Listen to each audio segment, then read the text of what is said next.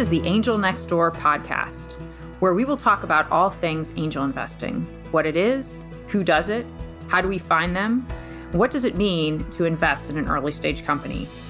If you have ever wondered how you can affect the change you want to see in the world, then tune in to learn more. In today's episode, we're talking to Janine Firpo.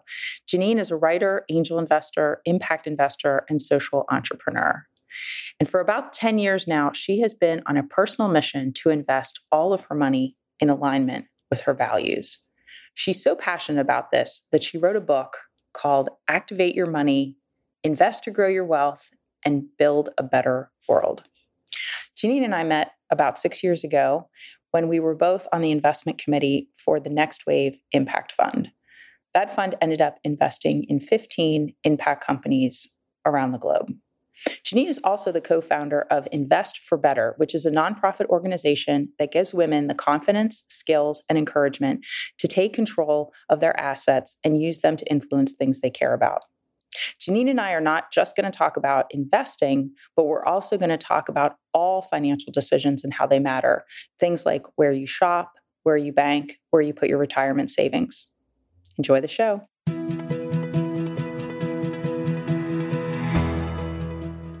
Well, hi, Janine. Welcome to the show. Hi, Marcia. It's great to be here. Well, I really appreciate you coming on. You know, we're talking every episode about the angel next door, people who have started as an angel investor. How did they get there? What does it mean to be an angel investor to you? Why does each person do it? So, really super excited to hear your story and hear more about your book. So, why don't you start us off with just telling us a little bit about how you had this vision to align your values with your money? What does that exactly mean? And then, how did that lead you down a path to angel investing? So that's a great question. And it's a sort of a long story. So I'm going to give you the short version of it. But the short version is that I, in the mid 1990s, ended up, I was in the high tech industry in the Silicon Valley, and I ended up leaving a job and taking about four and a half months and doing a solo backpacking trip through sub Saharan Africa. And while I was on that trip, I saw poverty like I'd never seen it before. And I decided when I came back that I wanted to make a change in my career and figure out a way that I could make a difference with my work. I wanted my work to be focused on poverty in developing countries. And it took me about a year, but I figured out a way to do that. And I ended up applying technology to poverty and other social development problems to solve them. And I did that for about 20 years. And because of that, and because I lived in the Bay Area, I was sort of a social entrepreneur before that was a thing. And I was also in a lot of the conversations here around what became known as impact investing. And over a decade ago, even though I was not a high net wealth individual, I made a personal commitment to figure out how to invest all of my own assets, my cash, my stock, everything that I had in ways that aligned with my values. And I've been on that journey ever since with financial advisors primarily. But then I retired from my second career, my international development career, about four and a half years ago. And I started taking my money back and working to get to my goal myself. And what I realized in the course of doing that was that we had gotten to a point where anyone, even individuals who are not accredited investors, can actually put their money to work in ways that are meaningful to them and that can create a better world. So I decided it was time to get that word out. And the way I thought I could do it was write a book.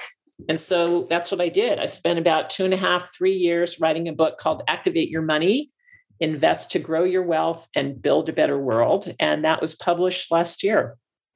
Amazing. So, before we get into all of the wonderful things we're going to talk about related to the book, so you started this second career. And I know some of our listeners are thinking, wow, I want to start a second career. Or I did start a second career myself. Tell us a little bit about how did you figure out how you were going to do that and then what happened? Ah, so when I started down that path, and remember, this is in the mid 90s, so the internet had not even happened yet. In fact, the internet became a thing literally while I was on my trip. So before I left on my trip, I was in the CD ROM industry and multimedia business. And when I came back, that was gone and this thing called the internet had come online. So mm. that's the realm in which i was trying to make this decision. And at that time the only way that i could envision working in a developing country was to take the foreign service exam and become you know work for the mm. foreign service. That's how i figured you worked in developing countries. So what i did was i did a lot, probably about 150 to 200 informational interviews over the course of a year. Oh my.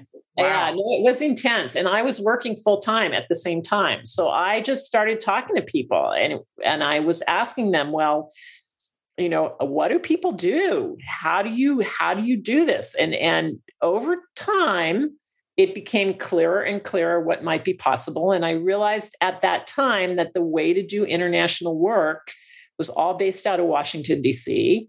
So I went to Washington, D.C. and I spent a couple weeks there and I had a lot of informational interviews again. And when I came home from DC, I had my first two consulting gigs. One was with the World Bank and one was with the US government. And that kicked me off on what became my second career. Wow. So, what was the main work then that you ended up doing for the next 20 years? So, what I ended up doing was it started off back in the mid 90s. We thought that the way to help, there was something called the digital divide. And the belief was that one of the ways that we could help people in developing countries was to actually get them access to computers.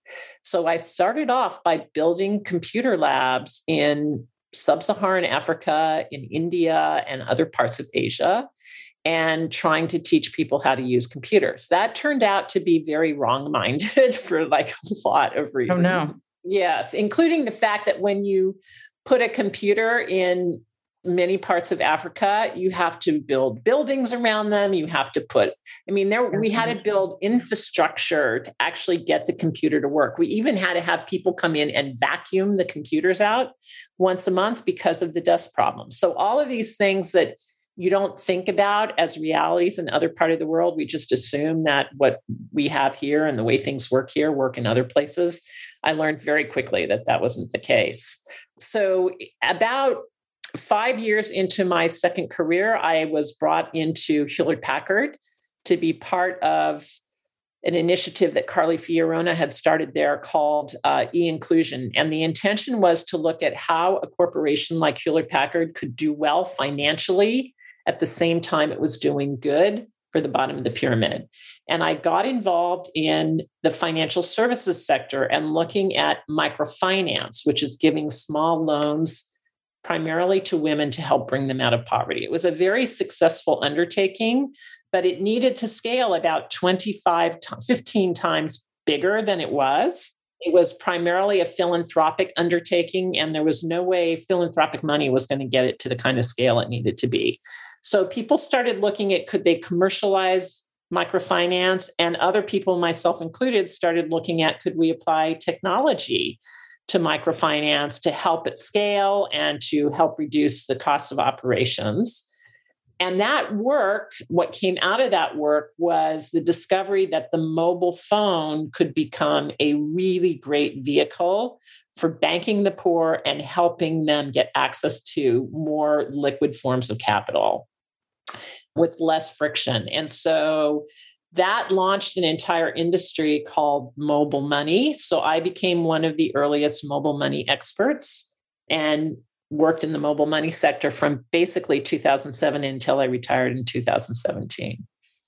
Wow, that's fascinating what a great legacy to leave with some of these people that are in such need of being able to try to advance and they can't get the money. So these microloans, I, I know they've been, you know, microfinance has been around for a while and people have been able to take advantage. But for at some points there wasn't a way for the people to actually get the money. And so that this is kind of how you were able to tie all that together. Is that right? Well, yes. And the way that mobile money works, I mean, some of the things that also, so this is crazy. So, in a lot of developing countries, like for example, I worked a lot in Kenya and Uganda and Tanzania. It used to be that, and it still is to a large degree, a family in a rural area that's pretty poor will save money, get one of their family members educated, usually a man, and will send him to the capital city where he can make a better income and then send money home to the people in the rural area. Before mobile money, that usually meant either that person had to quit their job for a couple of days and travel all the way home to take the money, or they would maybe put the money in an envelope write the address of where the money was supposed to go, the village and the name of the person, give it to a bus driver, oh pay God. the bus driver a bit of a fee, and that envelope would move from bus driver to bus driver to bus driver until it reached its destination. So there was an element of trust that your money would actually get to where it was going. And it worked well enough that that was a way that people move money. So it would usually take days or weeks to get money from the capital city to its final destination. With mobile money, it eliminated that, and the money can literally move in seconds. So you can respond to emergencies. You can, I mean, just so much changed with the ability to move money easily and quickly where it needed to move to solve the needs that people had. There are many, many stories, but when you actually look at some of the challenges that people face in developing countries, the lack of fluid assets, fluid money, and the lack of distribution infrastructure are two of the huge bottlenecks that they face in, in moving toward greater prosperity. So, mobile money is helping solve one of those problems. Wow, that's great. And you know that leads me to something you said earlier about how when you were first realizing that you wanted to align your values with your money, you know, cash was one of the things that you you had some cash. So, but you were like, how can I do this? And I remember when you were writing the book, you talking about how this was going to be a super important chapter. So maybe let's start there about how we can do that. So cash is important because, and I really appreciate you bringing it up. Cash is important because anyone can do this. Regardless of how much money you have or you don't have, you can think more consciously about where is your cash sitting and what is your cash doing. Because even our cash is an investment of some sort. Someone is using it to some ends. And often, when we have our money in these big banks, we don't know what they're using our money for. And if we actually dug underneath and could figure it out, we'd find out that in some cases it's being used for things that we hate or things that we protest against. So, one of the things that we can do is look toward putting our money into more local community banks credit unions. There are banks that are focused on climate change that are using their assets to support climate change through the way they're making investment decisions and loans. There's banks that are supporting agriculture, small smallholder agriculture. There are banks that are focused on Black Americans. There are Native American banks. So there are a lot of choices as to where you can put your money. And you're not giving up anything really in doing that. So when I was writing that chapter, I interviewed a lot of people in the banking sector and I also opened four different bank accounts just to test the process.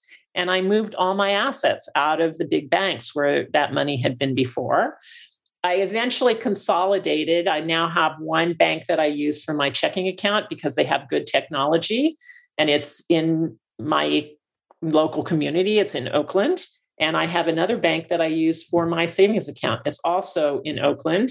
And both of those banks are serving the local community. They are providing loans to female entrepreneurs who are declined by the major banks. And they also are providing loans for underbanked and underserved populations, often by populations, to get access to homes, go to school, buy cars, etc. So, and I get reports from these banks telling me how my money is being used and who's being helped. So oh, it feels great. It's amazing. Mm-hmm.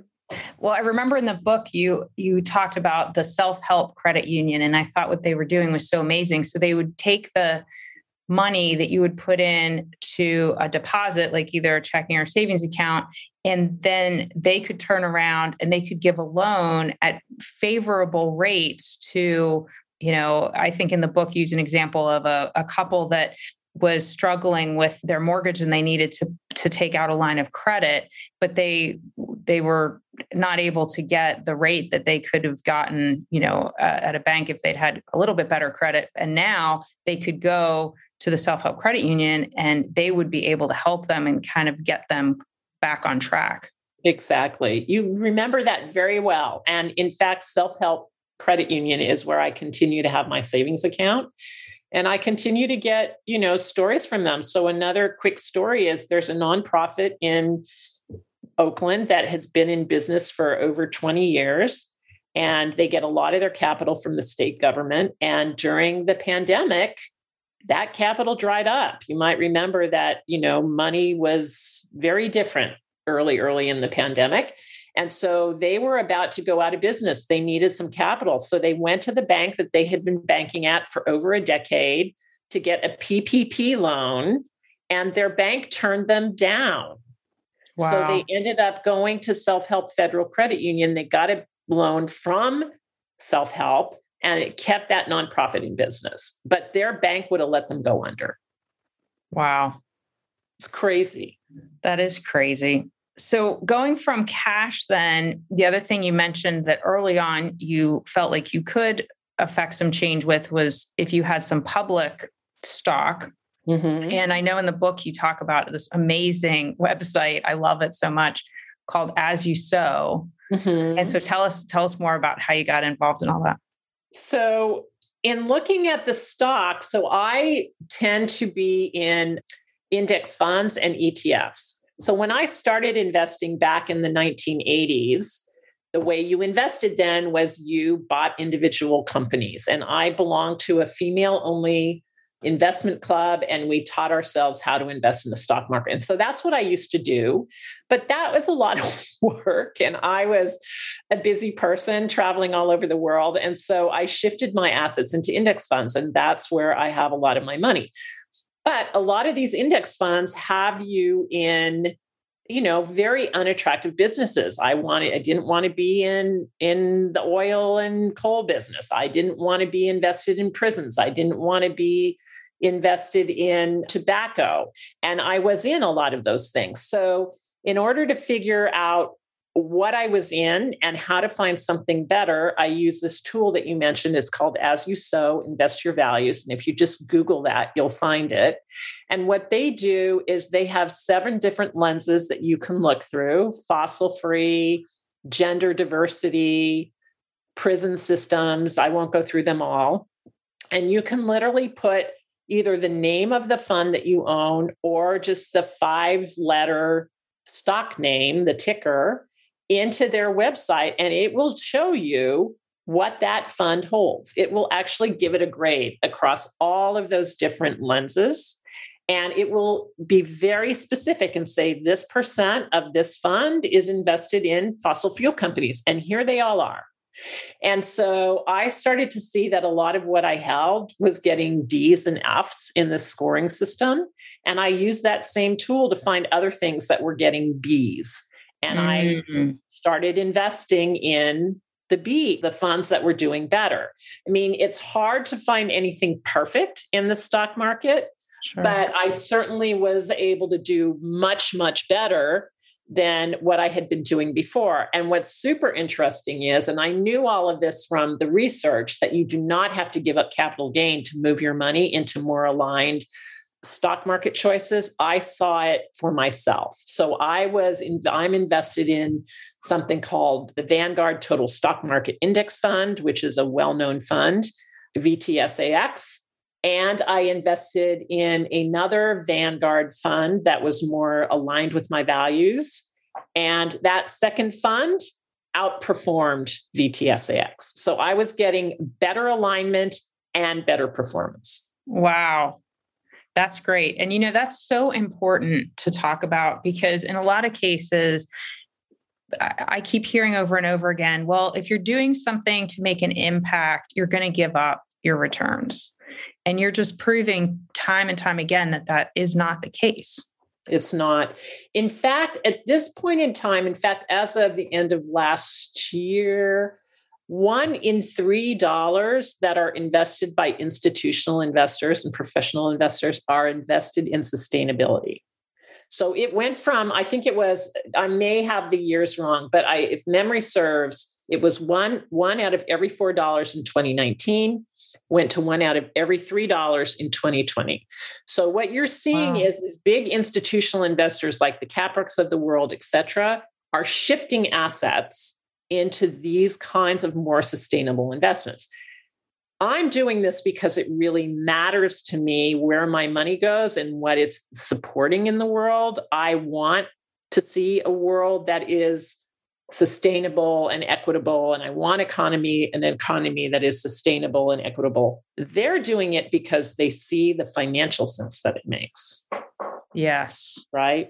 Yes. And that speaks volumes, right? that mm-hmm. alone can speak volumes. Exactly. So, all right. So, we've talked a little bit about how you had these great ideas. You've now put them into action. And how did you then make your way into the private world of investing? So, because I was sort of an, a social entrepreneur and I was involved in all of these efforts around, I was very early on a lot of what was going on in the Silicon Valley, the Bay Area, of doing well while doing good financially. I got invited to be a mentor in some of the early accelerators around socially responsible businesses. And so, doing some of that mentoring, I met some companies that I was very impressed with. And I thought, well, you know, I have a little bit of extra capital. I'm just going to give this a shot. So I made one or two investments that way of about a $10,000 level. And it was really fun. And so it intrigued me and got me interested. And the more I learned, the more I realized I had to have you know a pretty diverse portfolio i didn't really have the time to do all of that work myself and i was really new at all of this and didn't know what i was doing so i heard about and i don't even remember how but i heard about the rising tide fund Right. And I became an LP in the Rising Tide Fund and I listened to a lot of the pitches and I got involved in some of the due diligence and I got to know Alicia Robb and I got to know you that way. And I just thought it was the coolest thing. I still think it's the coolest model. I think it's so smart. And it's so such smart. an easy yeah. way for women to get involved at a low level where it's not risky. And so when Alicia started Next Wave and asked me if I wanted to be in, involved in that on the leadership side, I jumped at the chance and I thoroughly enjoyed being involved in Next Wave and I have continued to do independent deals on my own. But I, I'm actively looking for another way to get involved again with a group of women to start doing more deals because I've put aside some money for it. My time is freeing up a little bit and I'm I'm searching for the next way to I, I don't want to do this alone. I'm super clear on that. I want to do it with other women and I want to invest in female CEOs and people of color only and I want to do socially responsible. And so I'm trying to find other people who are similarly aligned that I can start doing this with again. That sounds amazing. I love that. So, but you also have a, a, new project that you're working on with. Invest for Better. So, maybe tell our listeners a little about that and how they can get involved in that. Great. So, Invest for Better is a nonprofit that I co founded with another woman. Her name is Ellen Remmer. We co founded it last year. And what Invest for Better is doing is it's actually putting women together in investment clubs, peer led investment clubs, to teach them how to become confident investors and also to teach them how to align their money with their values. So, from the beginning, when I was envisioning the book and writing the book, I really wanted the book to serve as a tool for women to learn together because we're all super busy. And even though we've been taught that investing is like a solo sport, it doesn't have to be. And I think for women, approaching investing as a team sport is actually better. And I've been in three investment clubs in my life, and I've learned more from them than almost anything else. And so I always wanted the book to be used as a tool in investment clubs. And so in moving to Invest for Better, I'm now able to do that. We have a six month curriculum that's based on the book. And then, based on women's particular interests, they can choose electives after they go through our core course and take deeper dives into angel investing. We're building an angel investing course, or they can take deeper dives into public equities. We're, we're building a course on racial justice and racial investing. We're doing gender investing. So there'll be all these ways that women can go deeper into the subject areas that interest them. That is really fantastic. Now, how would somebody find out more information? So the Invest for Better is the name of our organization. You could just go to www.investforbetter.org. There's all kinds of information there. And if anyone was interested in the book, Activate Your Money, you can go on any website that sells books and look for Activate Your Money and my name, Janine Firpo, and you will find it. Wow, that is great. I, I'm hoping that all of our listeners will want to do that. Now, Janine, you and I, uh, when we were with um, doing the investing for Next Wave, because as some people might have heard in our previous podcasts, Next Wave is now, we don't d- deploy any more capital. We still have active companies, but we don't have any more capital to deploy in that particular fund.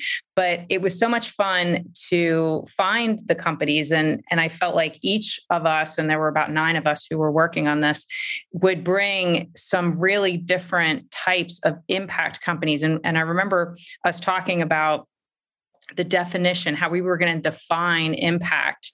And we mm-hmm. were very, very thoughtful about it in a lot of different ways because we wanted to be extremely inclusive, but we also wanted to be making sure that we were aligned with our mission. So I know we had many, many conversations about that.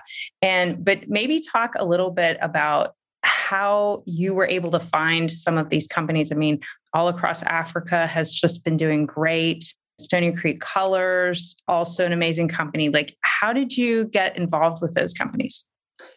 So, I was not the one that brought those. I'm the one who is overseeing them, but I brought Storm Sensor, which is also doing really great now, and some of the other companies that some things that we ended up investing in and some that we didn't. And the way that I came across them was just by being involved in different networks. So, because I'm so steeped in this whole area of impact investing, I know who the players are in that space. And I would be invited to different events or to different talks that I could then learn about some of these kinds of companies. So, and at the time that we were doing Next Wave and getting Next Wave off the early years of it, I was living in Seattle. And so I was very involved in this space up there as well. In fact, one of the investment clubs I belonged to was called the Seattle Impact Investors Group. And so I heard from other members of that group who were aware of different deals that were happening and different companies that were seeking capital. Well, that's so funny because here we are, we're on the same investment committee, and obviously we were all doing diligence on every company that we ended up investing in. But your passion for those two companies that I mentioned was so strong. I thought that you found them. So, I, I mean, it just is a testament to how when you really feel strongly about a company and as a group, you can bring so much value. And I think that's so fantastic. Yeah. I I mean I loved I love the the next wave model. I totally understand why it was a lot of work to do it again.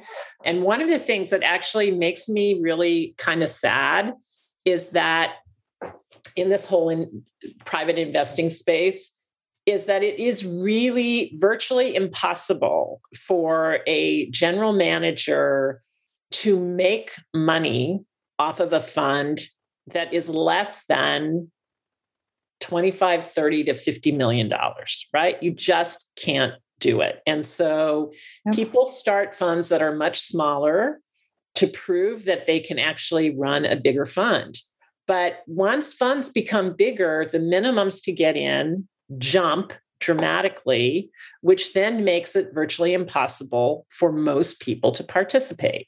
So I think a lot about how could you structure something where maybe a foundation or somebody comes along and they actually pay the general manager and the you know general partners a salary to run smaller funds so that people who don't have the same means can get involved in them and get involved in this kind of investing. I mean, I really think we need to bring more people into this kind of investing and particularly women, but the hurdle for entry is high and it precludes a lot of people from joining. Even the women who could afford it are afraid of it and they're not going to come in with a $250,000 as their first investment. You are 100% right on that. Yes. And that is a tough thing to solve. I mean, you're right. If you don't have at least 50 million under management, the fees are not going to allow right. for the people who are truly managing the fund to be able to make a living yeah. and make it viable. Yeah. So yeah, we could do a whole podcast episode just on that topic. It, um, yeah, I'd love to see somebody step in and underwrite I really would. So I keep putting that out in the universe, thinking if I do that enough, maybe someone will eventually emerge. Yes. Yeah. Yeah, that would be that would be great because you're right. I keep seeing people especially women and people of color trying to put funds together and it's a chicken and an egg you know oh well you don't have a track record so right. we can't invest in you but how do you get a track record when nobody will invest in you so it's just exactly. kind of cyclical it keeps going round and round yeah exactly and then once they go through that slog the first time they are not going to do another five million. Right, right. No right. way. There's and no then way. the second fund is 50 million. And then the third fund is 75 million. And then the fourth fund is 150 million. And that's how it goes. Yeah. They yeah. just keep they, getting bigger and bigger, and the, the barriers to entry just keep getting bigger and bigger too. And that's so true. So, before we wrap up, Janine, tell us a little bit about a company that you're super proud of and that you've been following for a while. So, one of the companies, so this is actually a debt deal, it's not an equity deal. So, I'm also really interested in private debt.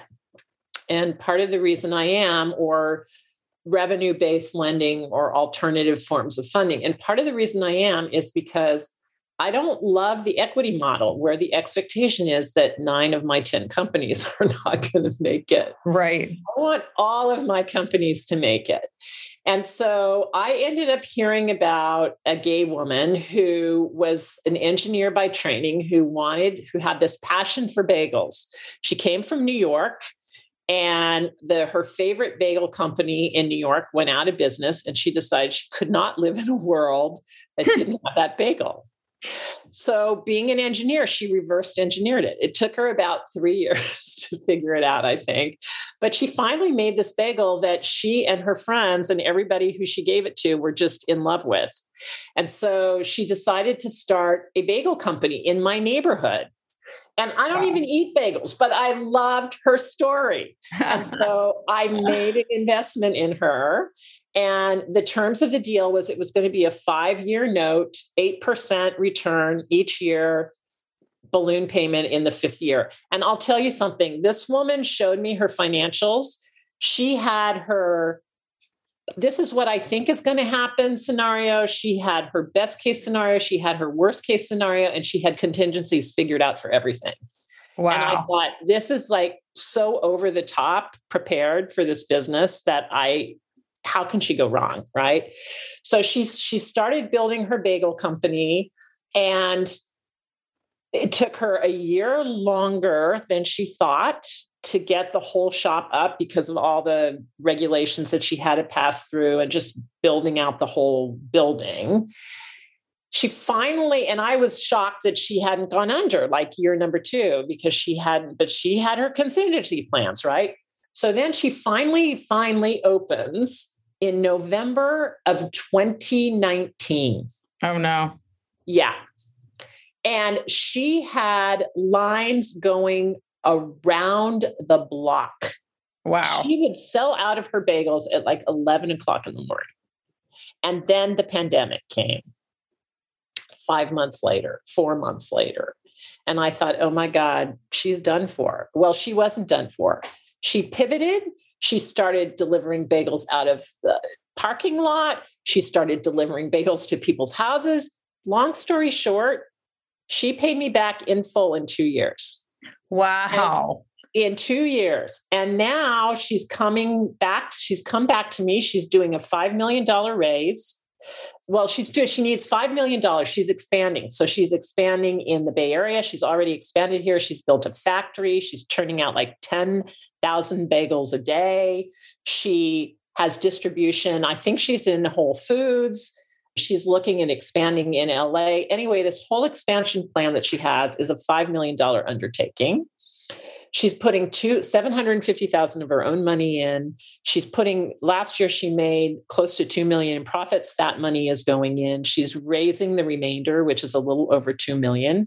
Same terms as the first time, five years, eight percent. And she thinks that she will pay everybody back again in two years, just like she did before. So I gave her four times the amount of money that I gave before. Wow. That's a great story. Yeah. Revenue based financing is it's really becoming a thing and we're actually having a session on it at our upcoming Angel Capital Association summit. And yeah, I keep hearing more and more about it. Yeah, so if anyone wants to invest in a just skyrocket entrepreneur, doing bagels, let me know. I don't know if she's still doing her raise or if she's filled it out, but I'll tell you something else. The materials that she sent me to tell me about her second raise were also, it's like, oh my God, I have looked at a lot of decks and a lot of information at this point. But this one was off the charts. It just goes to show who she is and, and how she thinks and how detail oriented she is. And yeah, it was amazing. So I was like, of course I'm in again.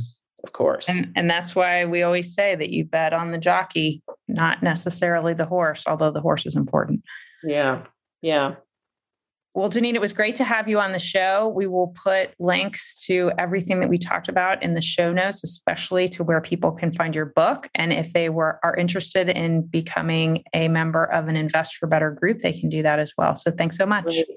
Thank you. Really fun talking to you. This podcast is brought to you by the annual and event partners of the Angel Capital Association's annual summit. This must attend event, ACA 2022, the Summit of Angel Investing, Reach New Heights, Build New Connections, will be held in Atlantic City, New Jersey from May 17th through the 19th. You can learn more by going to our website at theangelcapitalassociation.org and clicking on the events tab. This content would not be possible without these partners and their generous support. Partners like American Express, NIH Seed, Foley Hoag, NSF, America Seed Fund, Assure, Fox Rothschild, Morgan Lewis, K&L Gates, Millennium Trust Company, VentureWell, New Jersey EDA, Hugo New Capital, Ben Franklin Partners, and many, many more. Thank you. The Angel Next Door podcast is informational and not intended to serve as legal, tax, accounting, or investing advice.